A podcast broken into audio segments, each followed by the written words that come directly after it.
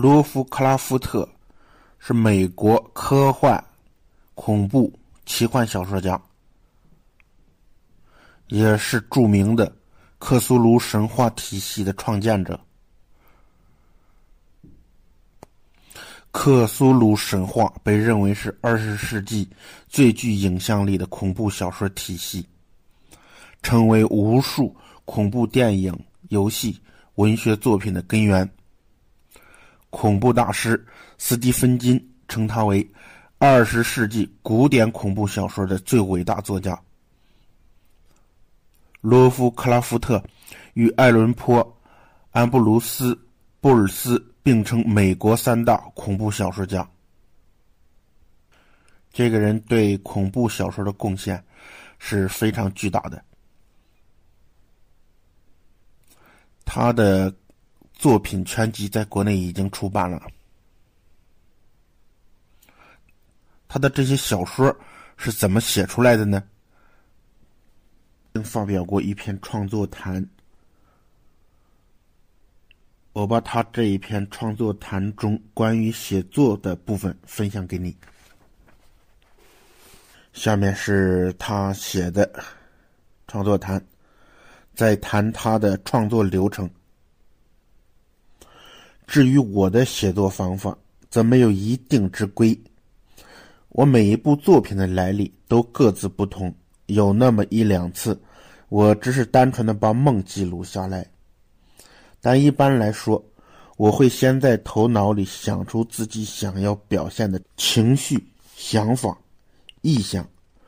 不断在思想中对它细加琢磨，直到找出表现它的最好方法。也就是说，想出能够用具体的语言描写的一连串的戏剧性事件为止。我有一种倾向，会在脑内列举和想要表现的情绪、想法、意象最为相配的基本状况或场景，然后对处在所选的基本状况或场景中的特定情绪、想法、意象进行最符合逻辑和自然动机的阐释。这句话有点拗口啊，但是他讲出了创作里面最重要、最核心的那点东西。一个是要先有情绪、想法、意象，就是先要有要表达的东西，然后呢他要找出来能承载这些想法、意象、情绪的，就是具体的事件。我在我们那个最贵的课程《塑神与复形》在那个里面讲的东西，实际上跟他讲的这个很相似。我在那个里面讲的塑神指的是在抽象层次先把故事的创意进行塑造，然后呢再下沉到具象层面，也就是说给故事的这个创意配上具体形态。这个具体形态就是指的是事件，就是指把点子、创意事件化和过程化。我们接着往下说啊，我实际的写作过程当然会因选择的主题和最初的构思不同而各有千秋，但如果对我所有作品的来历加以分析平均起来的话，则可以推导出以下的规则。下面就是他的具体的写作流程啊。第一步是依据时间轴而不是描写的顺序，列出所有事件的概要或大纲，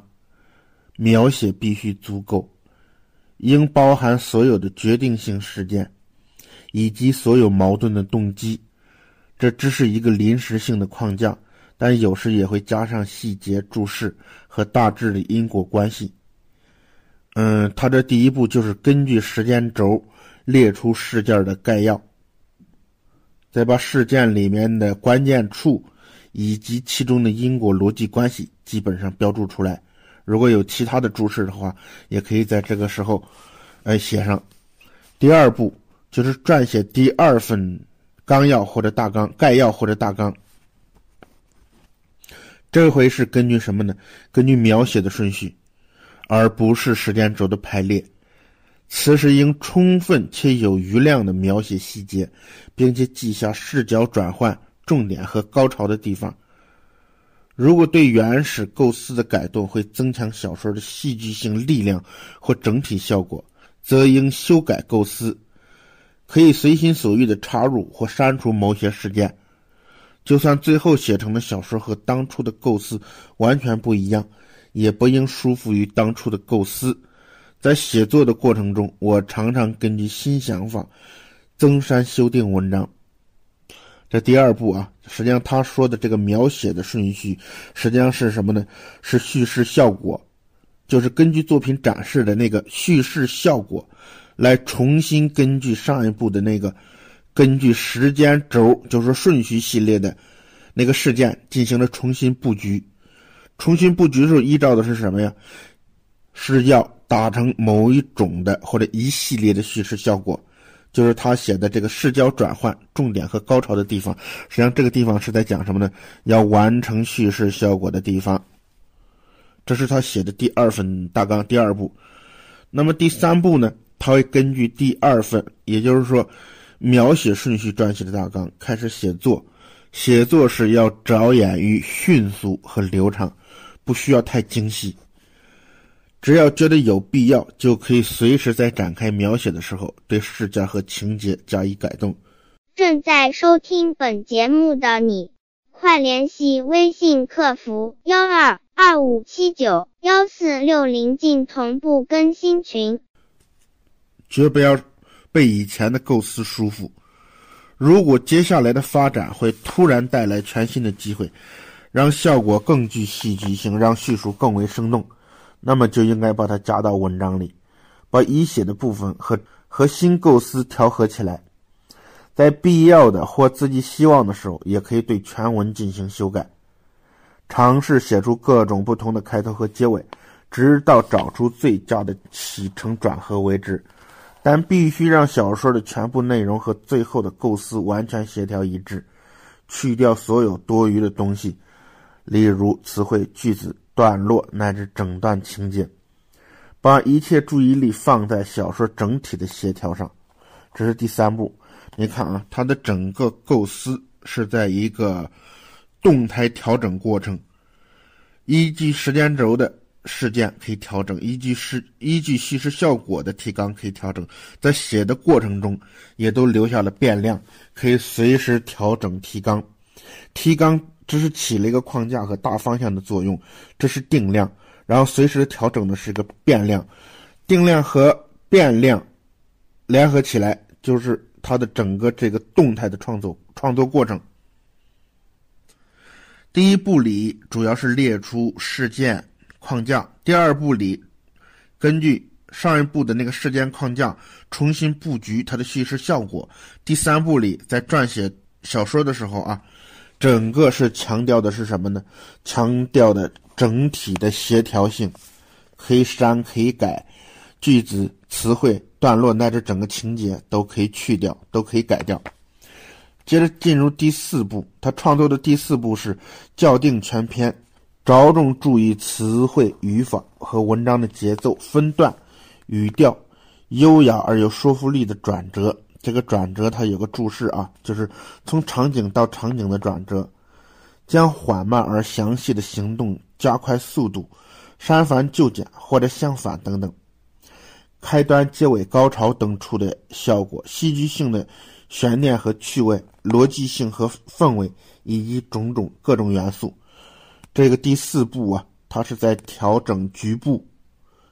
的各个元素和要素。他虽然在这么说啊，比如说他说戏剧的悬念性和趣味性，行动节奏加快等等等等，其实在他的作品里他没有做到这些。他这个人的特点是啊，国内的都强调他的像什么氛围啊，什么直达人心的恐怖啊，这个跟他的创作观是有关系的，但实际上他的作品的可读性非常非常弱。我反正是把他的作品翻完了，全集都翻过，我没有在里面找到阅读的快乐。这个跟作者的创作观是有是有关系的，是作者选择不同的创作观在决定的。第五步，也就是说要整整齐齐的抄袭原稿，在这个阶段可毫不犹豫的进行最后的增删和修改，也就是在最后抄写原稿的时候还可以要修改。这个就是他创作的5个步骤。其实不仅是他，别的人在创作的时候也大体遵循的这5个步骤，就是按照这样一个程序在创作和写出来一个故事的。这些程序的第一阶段基本是在脑内执行的，我会先构思一系列状况和事件，直到需要依描写的顺序拉出详细的大纲为止，都不会把它付诸文字。也就是说啊，它的在第一阶段那个事件按时间顺序按因果顺序构思的那个阶段，它是从脑内进行的，到拉详细提纲就是叙事提纲的时候，他才从纸上把它写出来。此外，我有时也会在没想好后续情节的情况下直接动笔，这种开头本身就会形成一个悬念，用来激发和开拓后文的写作。我认为怪奇小说可分为4个种类。一是表现某种情绪或氛围的，2是表现某种视觉上的概念的，3是表现整体状况、状态、传说、智力上的概念的，4是表现明确的场景、特定的戏剧性状况或高潮的。换句话说，怪奇小说可大体分为2类，一种是表现怪异恐怖的状态和现象，另一种是表现与这些异常的状态、现象相关的人物的行为的。这个是他的创作观，你读了他的这种创作观，你就明白他写的东西为什么没有趣味性了，因为他真的没有去注重一个故事、一个小说的情节的趣味性和其他趣味性，他都在表现氛围、状况或某种概念，发现了吗？所以他在，有人说他在情绪和氛围上表现得很好。其实很多文字的堆砌，再加上国内这些翻译的太差，读他的这些很经典的恐怖小说，但第一感受不到恐怖，第二感受不到故事乐趣，这就是原因所在。所有的怪奇小说，特别是恐怖小说，我认为都应该包含5个具体元素。第一个是最基本的引发恐怖或反常的状态和实体，第二个是恐怖通常会产生的效果或影响，第三个是恐怖显现的模式，就是恐怖本身或者被观察到的现象是怎样表现出来的，第四是对恐怖做出的何种反应，第五是恐怖在给定状况下产生的特殊效果。在创作怪奇小说或者恐怖小说的时候，我非常重视营造合适的情绪和氛围，并在必要之处对他们加以强调，绝不能像那些生硬拙劣的低级通俗小说那样，把不可能、不太可能、不可思议的现象写得像是在叙述客观的行动和非凡的情感一样，那样写出来的东西只是平庸的记叙文而已。描写不可想象的事件和状况会给作者带来特殊的、不能不加以克服的困难。为了克服这个困难，故事必须在所有场合都小心地维持一种现实主义的风格。只有一个例外，那就是在触及惊异之事的时候。这件惊异之事已经仔细地累积了强烈的、足够的情绪，必须有意识地给予读者非常强烈的印象，否则小说就变得浅薄而不可信了。这一件惊异之事必须成为故事的核心，它的阴影笼罩了所有的角色和事件，但角色的行动和事件的发展也必须首尾一致，自然进行，只有在触及那一件惊异之事的时候除外。在面对最核心的惊异时，文中的角色必须表现出压倒一切的感情。假如现实中的人物真的面对了这种惊异，他也会表现出这种感情，不要让精益变成理所当然的东西，哪怕在设定上角色已经习惯了精益，我也要编织出一种令人敬畏、令人难忘的气氛，好让文章和读者的感觉相称。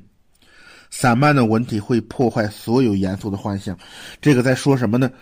这个其实他说的精益之事，就是我平时在强调的奇观。这种故事在呈现一个奇观，这个奇观是反常的，是跟正常的状况不一样的，是超自然的、反自然的、反常规之物、反常规的人事物象能。但是呢，这种东西要包含在真实的这个外衣里面，这个东西才能触动读者。那如何塑造出真实感呢？他这个里面说的是啊，把不可能、不太可能、不可思议的现象写得像是在描述客观的行动和平凡的感情一样，那样写出来的东西只是平庸的记叙文而已。描写不可思议的事件和状况会给读者带来特殊的、不能不加以克服的困难。为了克服这个困难，故事必须在所有场合都小心维系着一种现实主义风格。这一句是关键啊！故事必须在所有场合都小心的维持一种现实主义风格。现实主义的这种风格，也就是说真实感，虽然描写的是怪异之事、反常之事，但是它要有生活感和怪异感，能把人带入的整个这种移情。这种东西是怎么实现的呢？他没有说，但是据我的创作经验，这种是跟叙述的风格、叙事的角度是有很大关系的。这个真实感是用叙事风格、叙事角度和叙述者来营造出来的。怪奇小说最需要的不是行为，而是氛围。实际上，所有的惊异故事、恐怖故事，都只是在逼真地反映了，都是在逼真地描述了一张反映人类的某种特定情绪的画片，除此之外没有其他东西。正在收听本节目的你，快联系微信客服1225791460进同步更新群。最重要的是给读者一种微妙的暗示，这是一种觉察不到的暗示。他通过描述精心选择互有关联的细节，使人生出种种情绪，营造出非现实，然而却具有异样的现实性的模糊暧昧的幻影。只要不是在描写艳絮的象征性的云彩，就应该避免那些没有实质的、没有意义的奇闻怪事，简单的罗列成文。你看，这个里边有两个点。第一个，他说怪奇小说最需要的不是行为，而是氛围。你看他的创作观啊，就导致他的东西晦涩难懂，没有快感。然后我呢，跟他的想法恰恰相反，是要首先描写行为，其次再营造氛围。所有的描写行为的通俗故事，也就是说去呈现事件的这个故事，一定是简单明了，不会晦涩，而且故事的快感会特别强烈。然后氛围呢，是在需要的时候把那个氛围呈现出来。而他呢，他的创作观认为呢，是首先要描述氛围，就导致他的故事性很弱。所有的文字，所有的那些怪奇的描写，都是在呈现氛围。然后用氛围在干嘛呢？用氛围在引起人类的某种特定情绪，这一点我是认可的。他是怎么引起人的某种特定情绪啊？他是通过精心选择互相关联的细节，通过暗示，主要是语言的这种暗示，来在人心里引发种种情绪。我认为他的这个创作观，根本的创作观，引发人类特定情绪是正确的，但是他的方法错了。他用的是氛围和文字描述的这种引发的暗示，引发的这种情绪，其实这种情绪很浅薄，很浅薄。其实他没有认识到，用行为和事件能够直接的引发人类更强烈的情绪。以上就是我在严肃地创作幻想小说时，有意无意遵循的法则，或称为我的标准的创作流程。就结果来说，它是否成功也许会有争议，但如果不遵循这套法则的话，我的作品可能会写得比现在更烂嘛，至少我是这么觉得的。这是他在1933年发表在杂志上的他的那个创作谈中的一部分。国内已经出版过他的全集，有《死亡之书》和《克苏鲁神话》，然后作家出版社的三套本。如果买的话，我推荐你买那个《死亡之书》，这个书非常厚非常大，是他的全集。但是这两个版本翻译的都不是很好。我是半斤先生，谢谢您的收听。